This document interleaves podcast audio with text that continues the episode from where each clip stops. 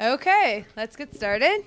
So I would like to welcome today Aritra Mitra, who is a PhD student here at Purdue in the Department of Electrical and Computer Engineering.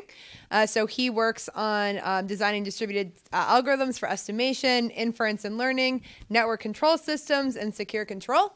And he's here today to talk to us about a new approach to distributed hypothesis testing and non-Bayesian learning. So with so that, much. I will leave it to you.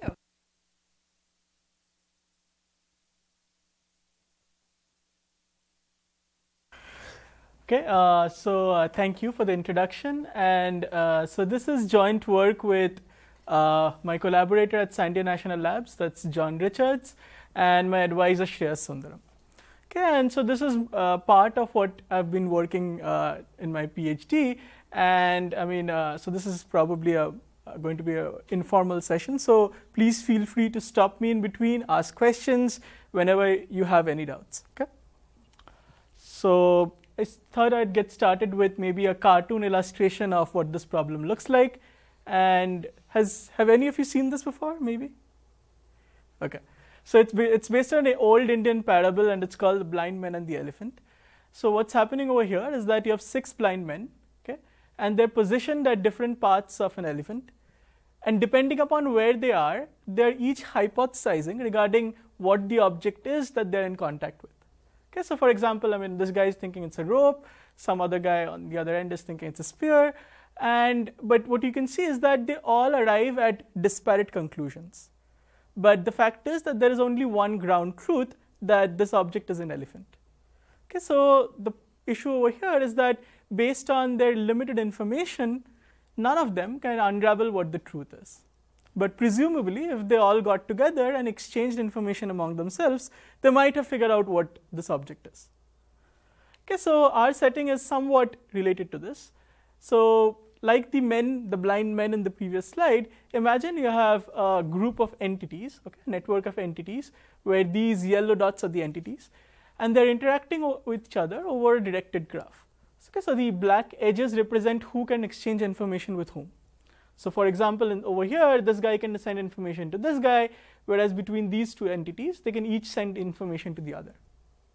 Okay, so you have, a, you have a network of entities spread out over some network, and let's say you have m possible states. Okay, and we can you can call them hypotheses, you can call them possibilities, you can call them whatever you want. And the point is that there is only one true state. Okay, and we'll call that state the true state of the world. Now, depending upon what's true, each entity is going to see a pattern of signals, some private signals. And the goal of these entities is to figure out what's the true state that's generating their signals. Okay, so that's basically the setting. But the challenge over here is the fact that, like the previous example that we saw in the previous slide, none of these entities in general have enough information to figure out what's true entirely on their own. Okay, so for example, if you have let's say 100 hypotheses, maybe one agent at one corner of the network can tell you that okay, it's not between 1 and 10. Some other guy at some other corner of the network can tell you okay, it's not between 90 and 100.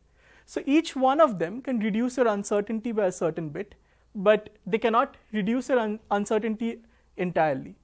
Okay, so what needs to happen is that there needs to be an exchange of information across the network for each agent to eventually figure out uniquely what's the true state.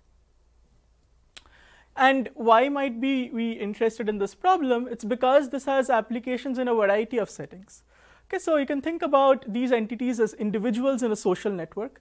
So this platform might be, you know, I mean, Twitter, Facebook, or some other, you know, I mean, uh, so social media platform, and maybe these entities are discussing on some day-to-day is- issue. So, for example, who do we vote for? What product do we buy? Which restaurant do we go to, etc. Okay, and so you can think about there's a true event that's taken place somewhere in the network, somewhere in the world, and each one of them are trying to figure out what that is. And the private information that they get, you can think of that as maybe local news channels, you know, Twitter or some other uh, news agency. And again, what's what they need to do is that each one of them, looking at the piece of information that they have, they create certain beliefs about what's true and what's not. And when you talk to your neighbors or friends, your beliefs get shaped based on what they think is true and what they think is not true. And so the question is, what happens when these agents interact? How do their beliefs evolve? And is it true that as the beliefs evolve, they progress towards, you know, I mean, uh, the, do the beliefs concentrate on the true quantity, on the true state?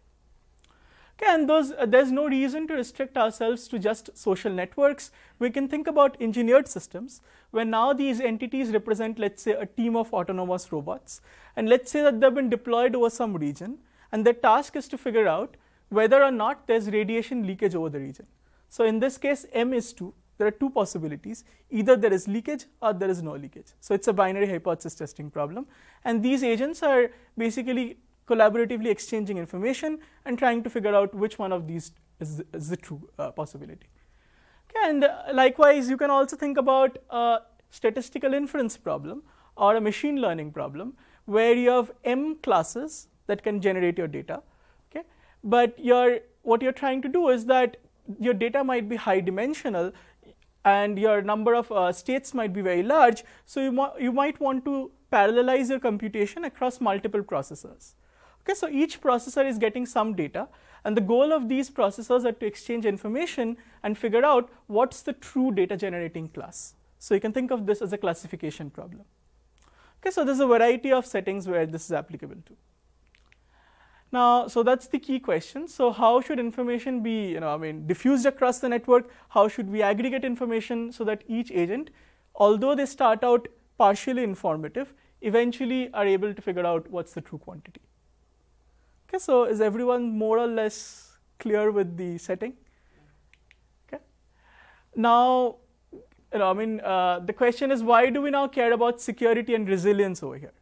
Okay, and uh, I mean, I think most of you would have heard of fake news and false news and stuff like that, right? So then the point over here is that let's say that there are some extremists or stubborn individuals who want to convince you of an alternate reality. Okay, there's something true that's taken place, but they want to convince you of something else because of their own agenda. Okay, and uh, you know, I mean, it's exactly the sim a similar setting where now some agents don't behave as they should do, but they behave with selfish interests. Okay, and there's lots of work that's looked at this. And for example, this is a very recent uh, research that's conducted by researchers in MIT Media Lab. And what they found out is that, so this is empirical, by the way. So they uh, took a lot of data from Twitter and they sort of analyzed that false data tends to spread much faster on Twitter than true data, true news. Okay? And so I'll just quote something from here because I think it's relevant. Falsehood diffused significantly farther, faster, deeper, and more broadly than the truth in all categories of information. Okay, so this is so this is exactly relevant to what the setting that we studied right now.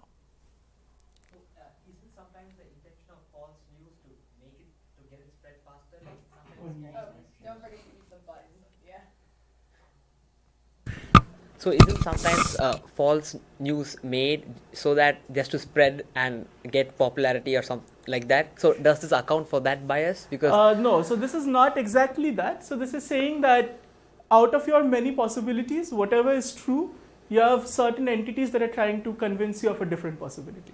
Okay. So there might be ways of you know formulating it as something that you're saying, mm-hmm. but that's not exactly the same uh, situation over here. Okay, thank you. Okay, so that's one of the reasons in the context of a social network why you might be interested in this.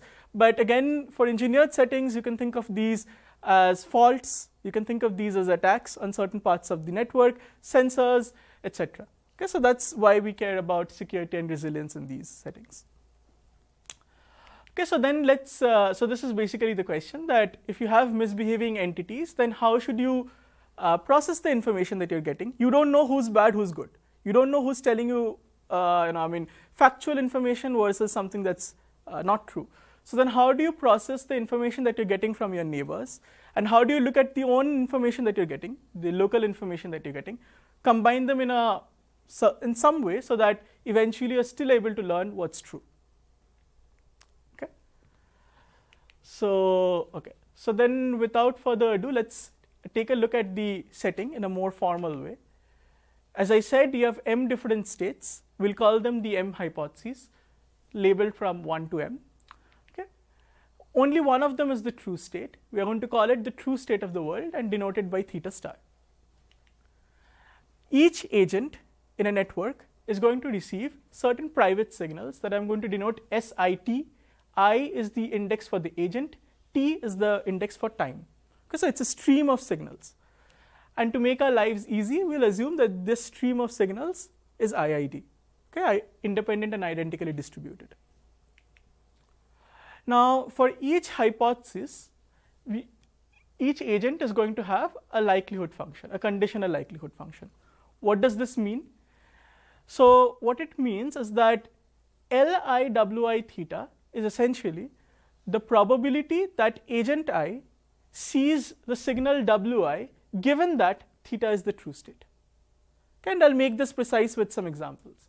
Okay, so it's basically a distribution over the signal space of the agent conditioned on each of these thetas, each of these states. Okay. So then what does an agent do? It has these conditional likelihood functions with it and it has a belief vector. What, the belief is essentially a distribution over the hypothesis set. So initially I'm clueless. I don't know what's true, what's false. So there are m possibilities. If I'm clueless, let's say I have a uniform distribution over the states, meaning that I have a 1 over m belief on everything else, on everything. Okay, so that might be something that you might do. You might have some bias towards one but let's say you have a 1 over m belief on uh, all of the states. What you want is that you want to recursively update your beliefs as a function of what you see and what your neighbors tell you, so that in the limit, as time goes to infinity, your belief should concentrate entirely on the true state. Is that more or less clear to everyone? Would, do you have any questions? Okay, so this is, uh, and because this is a stochastic setting, the signals are random, so we'll think about convergence in some stochastic sense, but that's not really important. Okay, so this is exactly what we want. We want to come up with some sort of a belief update rule and exchange rule, so that, that which guarantees that the beliefs of all the agents converge to one on the true state. Okay, so your belief on the true state should go to 1, which basically means that your beliefs on everything else should go to 0. And almost surely basically means that this should happen with probability 1. Okay, so that's the thing that we're saying over here. And uh, I mean, so this is not a new problem. I mean, because I mean, the setting is so widely relevant, it's been looked at by several researchers across different fields. So you have, I mean, you know, I mean, people from ECE, computer science, economists, sociologists, and a variety of other, you know, I mean, uh, groups of people who have looked at it. So what we mainly propose is a learning rule that does not rely on belief averaging. So what do I mean by that? I'll make this precise again. And typically what rules do is that I have some belief, you have some belief, let's average these. Okay, let's average these and let's, you know, I mean, think of that as a new belief. But what we'll show is that these belief averaging rules can tend to slacken your process of learning. So if you average, it might be that you end up learning, but learning really slow. So there are better ways to do this, which really give you faster learning rates. So with this new learning rule, what we basically show is that it works under minimal requirements on the observation model and the network structure. So clearly you need some conditions to hold, right? So for example, let's say you have a network where you have some informed agents at one corner, you have some non-informed agents at some other corner, but there is no path linking them. So then clearly the non-informative agents have no hope of getting information from the informative ones, right? So you need clearly some conditions on the network structure and you need some conditions on the observation model. And so what we are saying is that the conditions under which our rule work are minimal. So this is necessary and sufficient for any rule to work. And secondly, for the case where you have agents that act adversarially, meaning that they don't behave as you would expect them to behave, we show that there's a way to sort of extend this rule and come up with one that's computationally efficient and it still allows all the good agents to learn what's true with probability 1. Okay, and so you might ask, what is the model that we use for, uh, you know, I mean, uh, modeling adversarial behavior? So it's a very general model known as the Byzantine adversarial model. So it basically got introduced by the, con- uh, the computer science literature, I mean, uh, community in the 1980s. But you know, I mean, it's it's a very strong adversarial model which basically allows each adversarial agent to act arbitrarily. In the sense, they can send you any information that they want. They can send different pieces of information to different people. They can send. They can choose not to send any information at all. So they, you can have any adversarial behavior that you can think of. It's incorporated by this model. And so then you can use that to model, you know, I mean, stubborn agents or extremists in a social network, or you can think of these as faults or attacks in an engineering system. Okay, and so, and the final point is that, as I said, with this new learning rule, you also get a strict improvement over the learning rate. So the learning rate is how fast you learn the truth. Okay, and uh, th this is just a reference for the work. Um, I'll again come to it later in the talk. Okay, so let's, so that we are all on the same page, let's try and understand what is a likelihood model. Okay, so let's suppose you are looking at just one single agent, and there are three possibilities: theta one, theta two, and theta three. Okay, so then this matrix L is the likelihood matrix, and let's say that the signal space of each agent is heads or tails. So it only sees two signals, either a heads or a tails. Or you can think of this as seeing a 0 or a 1, just two signals. So then each row is a conditional likelihood function.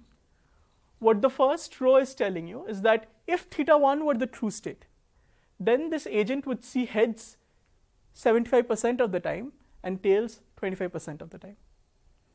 What the second row is telling you is that if theta 2 were the true state, then this agent would see heads 50% of the time, tails 50% of the time. So each row is a conditional distribution and each column is basically telling you the probability of seeing the corresponding signal under that hypothesis. Okay, so then what you can see from this is that regardless of whether theta 1 got uh, realized or whether three, theta 3 got realized, this agent would see 75% of the, would see heads 75% of the time and tails 25% of the time. Okay, so if theta 1 were the true state, if you look at the pattern of signals, then you'd see heads showing up roughly 75 times in 100 throws. Similarly, even if theta 3 got realized and you run, ran this experiment for 100 iterations, you'd expect to see heads 75 times. Right? So, in that sense, we'll basically say that these two hypotheses are observational equivalent from the perspective of this agent.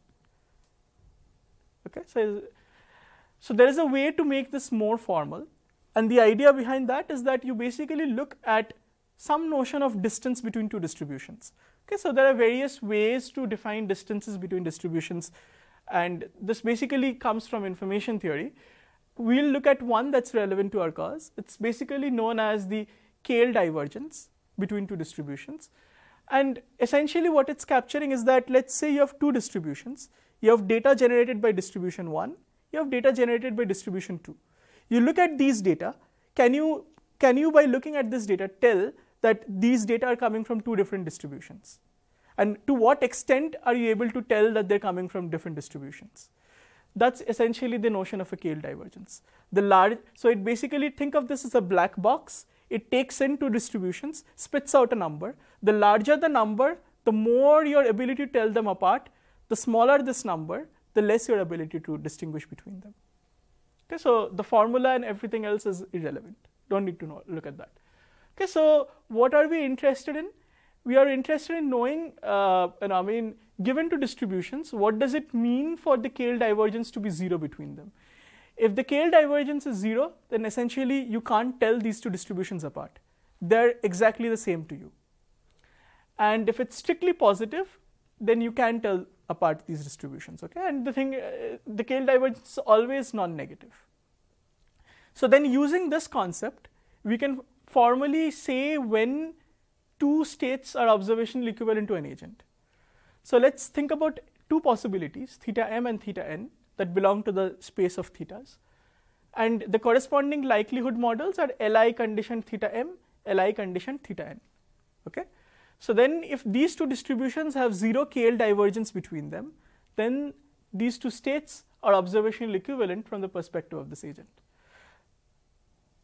Okay, so this is basically the point of a KL divergence. And we'll see this coming up later in the talk. Okay, so then, as I said, I mean, this is not a new topic of research. There's been lots of work that's going, gone into this. And so, before I present to you what we do, it's instructive to sort of at least take a look at what others have done in the literature. Okay, so this is just a brief overview of what kind of rules existing in the, uh, exist in the literature. Okay, so this model that we are studying was basically introduced in 2012. Uh, so it's it was it came out in a journal called GEB Games and Economic Behavior. So, as I said, it's been looked at by a wide array of uh, communities. Okay, so then what they said is that if so this is basically an inference problem, right? You're seeing some signals, you want to figure out what's the thing that's causing the signals that you're seeing. So what's the standard paradigm for doing that? Bayes rule, right? So you see a signal, you ask yourself, what's the probability that I'm seeing this signal given theta 1, given theta 2? You have a prior, you look at a, get a new piece of information, create a posterior. The only difference over here is that you have a prior, but so do your neighbors in the graph, right? I have some beliefs, my neighbors have some beliefs. How do I take those beliefs and do something with it? So then, well, I mean, you might ask yourself, what do I do? Let's average, right? That seems like something that you might do. No, no reason for doing it, right? But that seems like uh, something that you might start off with. So then they do exactly that. So let's say that what what is this? What's happening over here? So this is standard Bayes rule. So this notation over here is telling you mu i t theta is the belief of agent i at time t on theta. So you take your belief at time t, you multiply that with the likelihood of seeing the signal that you see at time t plus 1, okay, given theta, and then you create a posterior. But then what you do, you don't, you don't stop there. You take your own posterior and then uh, basically combine it linearly with the priors of your neighbors. So essentially, you're taking a convex combination of your own posterior and the beliefs of your neighbors or the priors of your neighbors at the previous time step. Alternatively, what you could have done is that you could have collected the beliefs of all your neighbors at time t, taken a linear average of them, thought of that as a prior, multiplied that with your likelihood, created a posterior. So essentially, you're doing linear averaging of beliefs over here, okay, to create your posterior at the next moment. So then why stop there, right? I mean, if you can do linear averaging, let's do geometric averaging. So that's something that other people uh, came up with. So this is later work in 2016, 2017. And what they're doing over here is that you collect all the beliefs of your neighbors in the graph. So these are the people who can who you can talk to in the graph. You collect the beliefs of the neighbors, take a geometric average of these beliefs. So the wij is essentially the weight that the ith node places on the jth node. So this is how much importance I give to the jth node if I am the ith node. Okay, so these weights are essentially the uh, the you know I mean when you're doing a geom uh, weighted geometric averaging, these are the weights that show up in the weighted geometric average. So you take a weighted geometric average of the beliefs of your friends in the graph, think of that as a prior, multiply that with your likelihood, create a posterior. And the term in the denominator is just a normalization term your belief should add up to 1, right? So you need to normalize it. So that's what's happening in the denominator. Okay, so what's common to both of these approaches is the fact that you either take a weighted linear average of your beliefs or you take a weighted geometric average of your beliefs. And it was shown in both of these cases, both of these rules work. Okay, so both of these rules work in the sense that if you keep doing this repeatedly, this creates a sequence, right? A sequence of beliefs indexed by time t.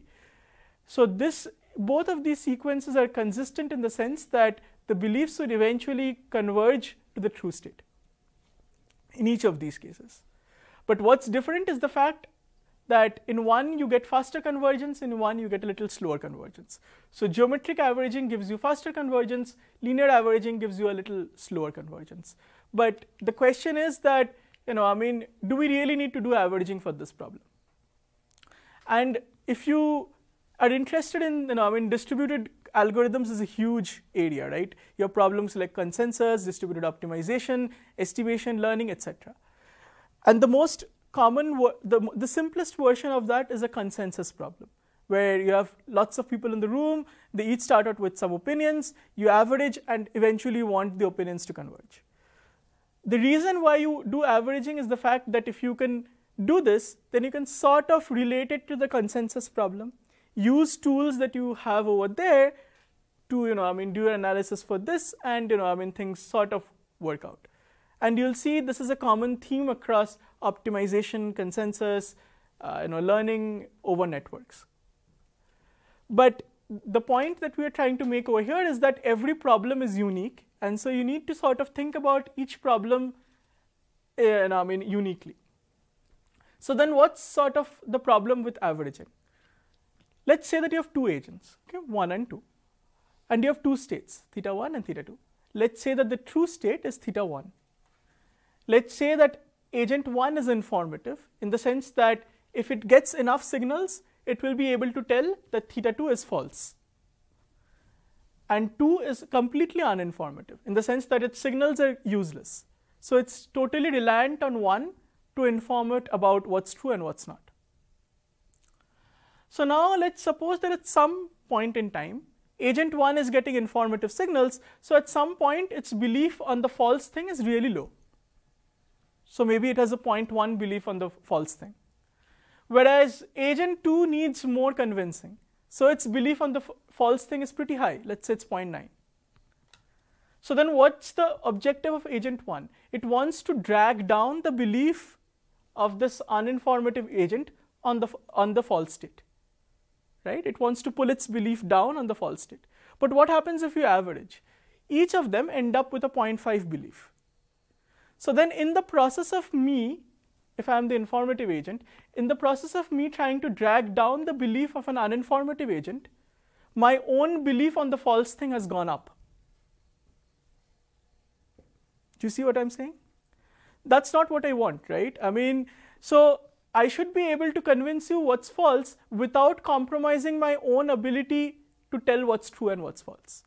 Here, I'm able to drag your belief down, but at the compromise of me uh, also putting my, you know, I mean, having a higher belief on the false thing. Eventually, this works, but what you will see is that you see oscillations because, you know, I mean, I'm trying to convince you of something, you're trying to convince me back, we are fighting because of the averaging, and our beliefs oscillate. And so, although we converge, it takes longer for us to converge. Does that intuitively sort of make sense? Okay, great. So, this is exactly what I just said. So then the question is, so the point is that averaging can dilute the rate of learning. And can we get rid of this effect? Okay, so the first thing that we'll say is that, okay, I mean, let's forget about averaging. Let's go back to a standard Bayes rule. Okay, let's think about the centralized case where you just have one agent in the graph. What do we know from Bayes rule? Let's first try and think about that. So a Bayes rule is just this, right? I mean, let's say that you have just one agent, it's sequentially applying Bayes rule, taking its belief on theta at time t, multiplying it with the likelihood of seeing the signal that it sees at time t plus 1, creating a posterior. And this is a normalization term. What happens if an agent applies Bayes rule? That's the first question. What happens is that if the state theta is not observationally equivalent to theta star, which means that this agent can tell the difference between the true state theta star and theta, then its belief on this false state theta is going to go to zero. That's just a property of a Bayes rule. You can prove it. It's, it's not that hard to prove. You can prove that the belief of this agent on this theta is going to go to zero. Whereas if it cannot tell the difference between theta star and theta, then its belief on this false state theta is forever going to remain bounded away from 0. So if you can tell the difference between what's true and what's false, then your belief on what's false is going to go to 0. If you can't tell the difference, then you will have a non-zero belief in the limit on the false state. But what's important to note over here is that each agent, looking at just its own signals, can potentially eliminate a certain subset of the hypothesis that it can eliminate on its own. I may not be able to eliminate everything, but I, will still be able to eliminate, let's say, something, right? I mean, maybe I'm able to eliminate a subset of the states. That's the key point over here. And just to make this precise, if we go back to the example that we saw earlier, you can see that this agent can't tell the difference between theta 1 and theta 3, right? So then let's say if theta 1 is the true state, then what's going to happen is that um, its belief on theta 2 will go to 0 because it can tell the difference between theta 1 and theta 2. But in the limit, it's going to be confused between theta 1 and theta 3 because they are observationally equivalent to it, right? So it will basically have a 0.5 belief on each of them in the true in the limit. But what's what we should note over here is that nonetheless, it's still able to eliminate one of these. And the question is, how can we leverage that to our advantage? Do you have any guesses regarding what we're going to do?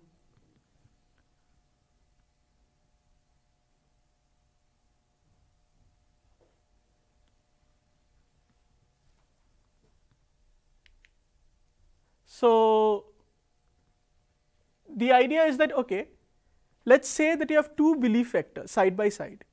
You know that there's going to be a zero on one of these entries eventually, corresponding to one agent being able to eliminate that hypothesis eventually.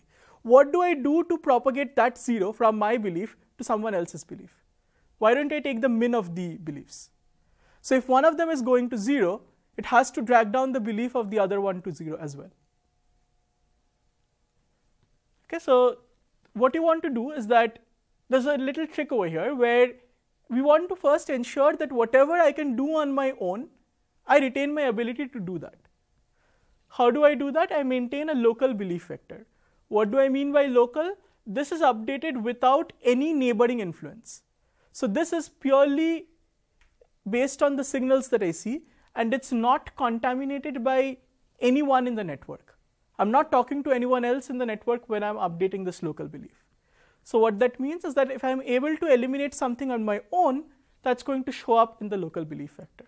I'll be getting certain zeros for those entries in my local belief vector. And then there are certain things I can't tell on my own. And so then I need to talk to my neighbors in the graph, right? So that's going to be captured through an actual belief. So this is a corrected version of the local belief, let's say.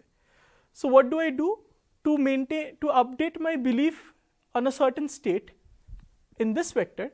I take the minimum of my own local belief on it and the actual beliefs of my neighbors on it.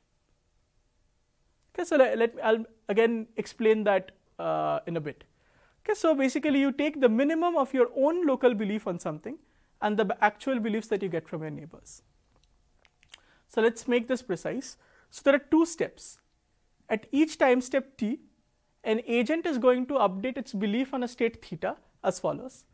There are two steps. In the first step, it creates a local copy, a local belief, based on exactly the same Bayes rule that we saw. And notice that there is no influence of the network over here.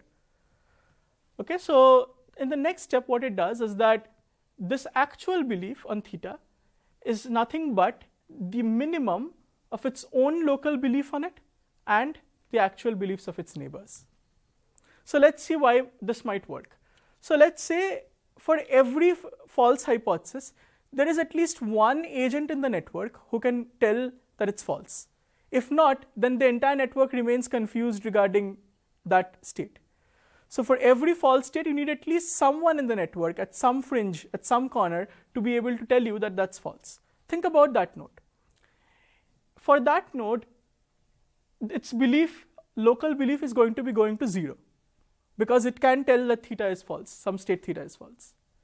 If its local belief is going to zero, regardless of what its neighbors are telling it, because they have a min over here, if this goes to zero, regardless of what this is, your neighbors can have very high beliefs on this false thing. But because this is going to zero, it's going to drag your own belief on this thing to go to zero as well. So if you can do something on your own, when you talk to your neighbors in the graph, you don't lose your ability to do this, that thing, right? So next what you want is that, okay, my actual beliefs are going to go to zero on this. I want my neighbors' beliefs on this to go to zero as well. But that's going to happen as well, right? So think about the immediate neighbors of this node. When they update this quantity, this belief is going to show up in their update rule, right? So then if this is going to go to zero for one of their neighbors, it's going to drag down the beliefs of their neighbors as well. Right? So when my neighbor updates my belief, uh, updates its belief on a certain state, it's going to use my belief. Because my belief is going to zero and it's doing this min thing, it, my belief is going to show up over here. And because this is going to zero, it's going to drag down the belief of my neighbor as well. And when its belief goes to zero, it's going to drag down the beliefs of its neighbors as well. And so this creates a process of cascading beliefs on, the, on each false state. But you might ask the question that can't this happen with the true state as well? Could it be that because this is a random process, during some transient phase, you see bad signals. And because you see bad signals, your belief on the true thing temporarily goes down. As soon as it goes down, someone is taking a min with respect to that. That drags their belief on the true thing to go down as well. Can it create a cascade of low beliefs on the true state? If it did, then this would not work, right? So the answer is basically no. You can prove that with probability 1, the beliefs of all the agents on the true state are eventually going to remain lower bounded by some quantity. Why is that the case? The reason behind that is that the Bayes rule helps you eliminate false hypothesis, but if you can't tell that something is false, it's not going to place a zero belief on it. So if you can tell something is false, it's going to place a zero belief on it. If you can't tell something is false, it's never going to place a zero belief on it if you start out with a non-zero belief on it. So then at some point, the local beliefs of all the agents on the true thing are never going to go to zero. They're going to be some quantity. Maybe if there are 100 states and you know, I mean, I can eliminate 50 of them, then my, the, my belief on the true thing is within the other 50, right? It's never going to place a zero belief on any one of those 50 states. So my belief on the true thing never goes to zero for, in the local belief vector. So then what is it that's going to drag this down? At some point, this quantity is eventually going to be lower bounded by something for all the agents in the network. As soon as that happens, this will sort of also, uh, you know, I mean, stop decreasing because there is no cause for this guy to reduce its belief. The cause is encoded over here, which is coming from the signals. If the signals don't cause, your, cause you to reduce your local beliefs, this stops decreasing, and then this also stops decreasing basically at some point. Okay, and there's a, I mean, this is just an informal argument, but there's a way to make this mathematically precise. But is everyone sort of sort of convinced about why this might work? So this is preserving the intrinsic discriminatory capabilities of an agent. So whatever this agent could do on its own, it's preserving its ability to do so. Whereas this is uh, uh, enabling you to facilitate, I mean, it's facilitating propagation of low beliefs in the false hypothesis. Okay, so basically this is saying that, you know, for each hypothesis, just listen to the neighbor who has the lowest belief on that hypothesis. So, okay, in the interest of time, I'm going to skip this example. I'll, I might come back to it if there's time left. Uh, so the main result over here is that, you know, I mean, under very standard assumptions. So what are these assumptions? Uh, the first one is telling you that for every pair of hypotheses, you need at least one agent in the graph who can tell them apart. So for every pair, you need at least one agent who can distinguish between them you need uh, some notion of connectivity, which basically says that between every pair of agents, you need a path connecting them. And then what this is saying is that you need to start out with non-zero beliefs on each state. You can, have a, you can start out with a very, very low belief on the true state, but as long as that's non-zero, that's good enough. And given that, what we can show is that for every false hypothesis, this quantity is essentially the rate at which your belief on this false thing is going down. It's an exponential decay, and this quantity is essentially the exponent of decay. So this is uh, so if you have a e to the power minus alpha t decay for theta, this is alpha. Okay, and that exponent is in general a function of time. This is saying that eventually everyone in the network will be able to eliminate theta at a rate that's at least the best KL divergence across the graph. So this quantity is the discriminatory power of agent V between these two states. You look at all the agents in the graph and the discriminatory powers, take the max, and that's the rate that at which you will be able to eliminate the state theta. Okay, so whatever is the best rate across the graph, all agents will be able to eliminate each false state theta at that rate. And so, how does this compare with existing approaches? If you do averaging, you get an average of the rates, where the uh, the weights that show up in the average are essentially uh, something known as the centrality of an agent. So, a centrality of an agent can be sort of you can think of it as like who's influential in the network. So, if I have a lot of friends, I might be very influential. Okay, so what happens over here is that the rate at which you reject a th state theta is a convex combination of how informative am, am I and a function of how influential am I. If I'm very informative as captured by Ki and I'm very influential as captured by Vi, then there's going to be a positive matching between these two quantities and I'll be really able to create an impact in the graph. But you can imagine if you have a reverse matching, the most informative agents are the le least central so they're you know, I mean, the least influential people in the graph, then your rate of convergence will really be slow. What our result is saying is that it doesn't depend on the network size nor the network structure. So that doesn't show up at all. Okay, so it's saying that no matter how you allocate your information across the graph, no matter what the size of your graph is, you'll still get the same rate, which will be the best rate at which you could uh, eliminate these thetas. So a quick example, let's say you have like a star graph on n nodes, okay? The node at the center is the only node who can, who's getting informative signals. And you have two states, let's say theta 1 and theta 2. So then uh, what this is saying is that this is just a comparison and the true state is theta 2. So then this is comparing our rule in orange with the linear rule in green and the log linear rule in blue. The case on top is when you have five agents on the graph, and you can see that the beliefs of, I'm plotting the beliefs of agent 3 on the true state theta 2, and you can see that the orange converges faster. And if you plot the convergence rates, it's essentially, you know, I mean, the black line is what we expect it to be in the limit, and this is sort of hovering around there. Whereas for the other two rules, the rate gets scaled by the size of the network. So if you have a really large number of nodes in the graph, it's going to really bring down your rate of convergence.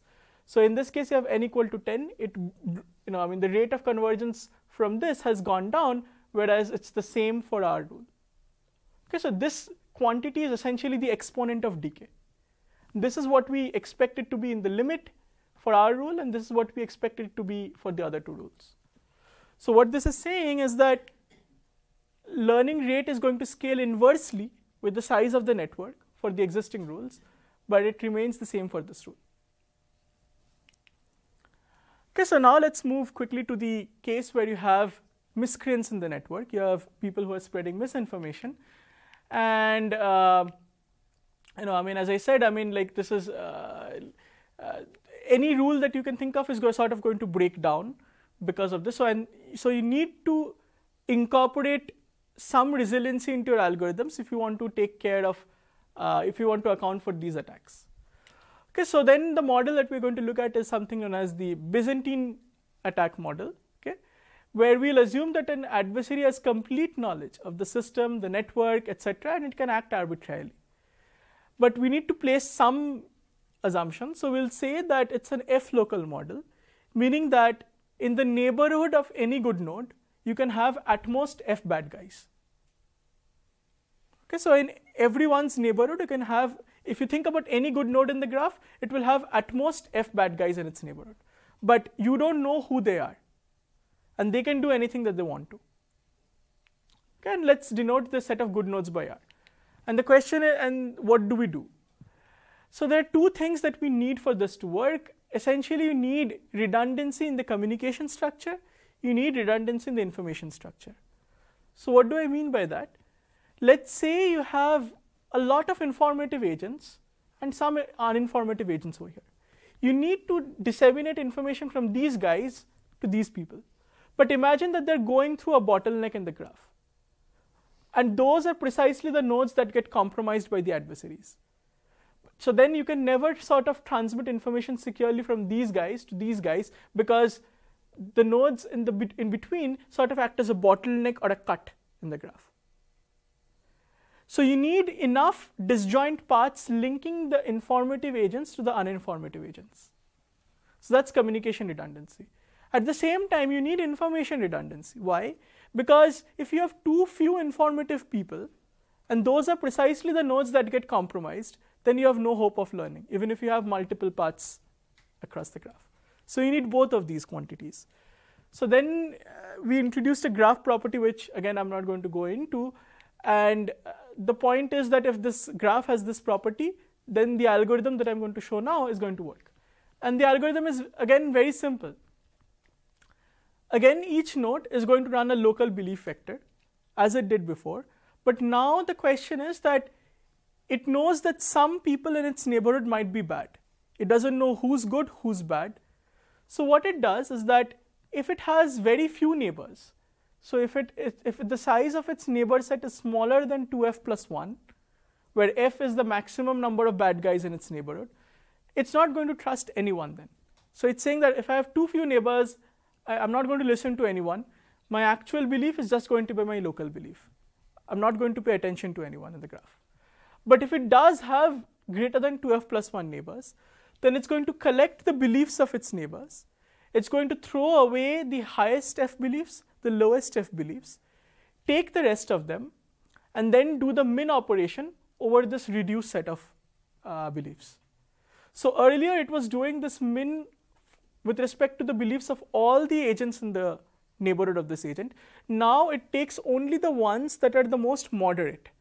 It throws away extreme beliefs, collects the moderate ones, pull, puts them inside this set, and then takes the same thing that it did before, but this min is now over the smaller set.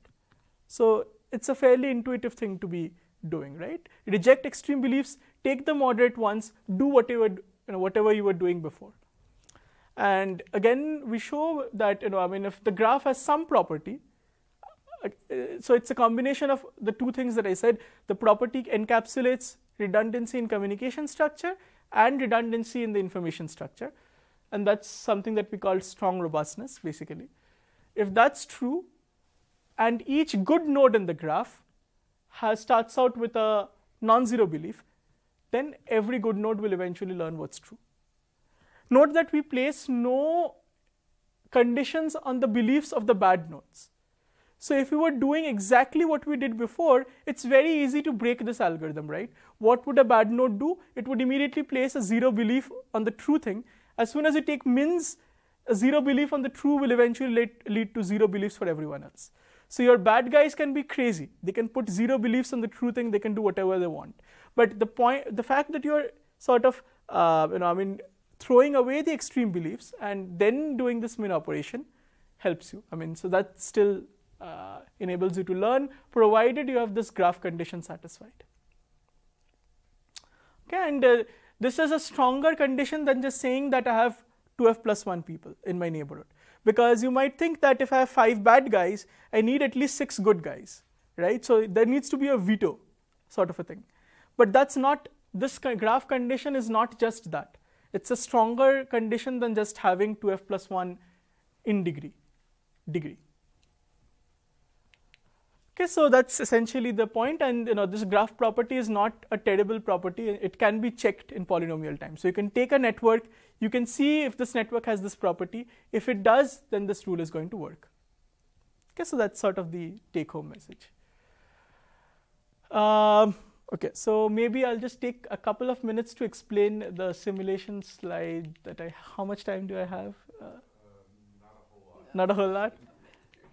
okay. Okay, then I can probably maybe skip this, I guess. So it's just a video of you know some you know I mean robots moving around and simulation and how their beliefs evolve over time. So I can, I can, can skip this maybe. Uh, so yeah, I mean the take-home uh, message is essentially the fact that wait. Um, Yeah, so we proposed this new learning rule. We showed that it uh, allows you to learn things really fast. And the way it's different from existing rules is that it doesn't average, it does a min. And we showed that the advantage of doing this sort of a thing is that not only do you get fast learning rates, you can easily modify it to account for adversaries in the graph, adversaries in the network. Okay, so that's essentially what I have, and then there are lots of potential for ongoing work. You can think about um, uh, when two people are talking over a network, you might have that the link that you're using has limited bandwidth. So then you can't send out information in the, uh, you know, I mean, it's in its proper form, in the, in the with high fidelity. So then, at what data rates do you need to transmit this information so that you can still do this, uh, you know, perform the uh, this inference task with certain level of accuracy? Okay, so that's sort of like a communication efficient uh, thing and then you can have uncertainty is in your model right? So do i know my likelihood models uh, functions exactly? Or do i know that you know i mean there's somewhere around some ball centered at some nominal uh, likelihood function. So there might be uncertainties in the likelihood models. So that again might be something that is potentially interesting.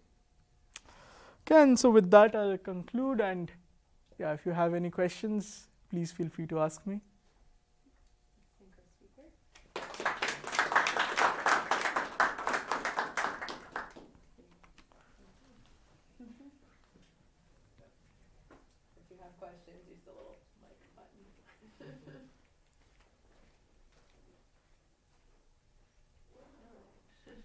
Good. Uh, so uh, uh, when you said, like for example, if you have rogue agents in the network, mm-hmm. um, and a lot of them have zero values, mm-hmm. if you mm-hmm. take the minimum value, it'll won't uh, your beliefs tend to go to zero. In that case, you were telling that you uh, remove the extreme values and mm-hmm. take the moderate values, right? So isn't that similar to averaging then? If you remove the outliers and take, you, but uh, after you remove the extreme values, mm-hmm. you're not taking an average of the rest, right? So but after you remove the outliers, what do you do after that? Do you average or do you do something else? So mm-hmm. we are hmm. saying that even after you remove the outliers, okay. right, you're not taking an average of the remaining values. Okay. You're still using the same algorithm as before. Mm-hmm. Earlier, you were taking a min over all the beliefs over your neighborhood. Now you're taking a belief over only the beliefs that lie in this moderate set after you've rejected the outliers. Okay. You could have alternately taken an average, mm-hmm. which would have then brought you back to the existing rules. Right. Mm-hmm. But we're not doing that okay. because it's not clear if you throw out the outliers and take an average whether that's going to lead you to convergence. Mm-hmm. Whereas with this, it's so easy to prove that if you do the same thing that we were doing before but on a reduced set, instead of taking the min over the entire neighborhood set, take a min over just you know, I mean the moderate set basically, okay. the set of neighbors who have moderate beliefs that gives you convergence. It's not clear if you do averaging whether you'll still get convergence uh, after you've thrown out the outliers. All right. Yeah, thank you.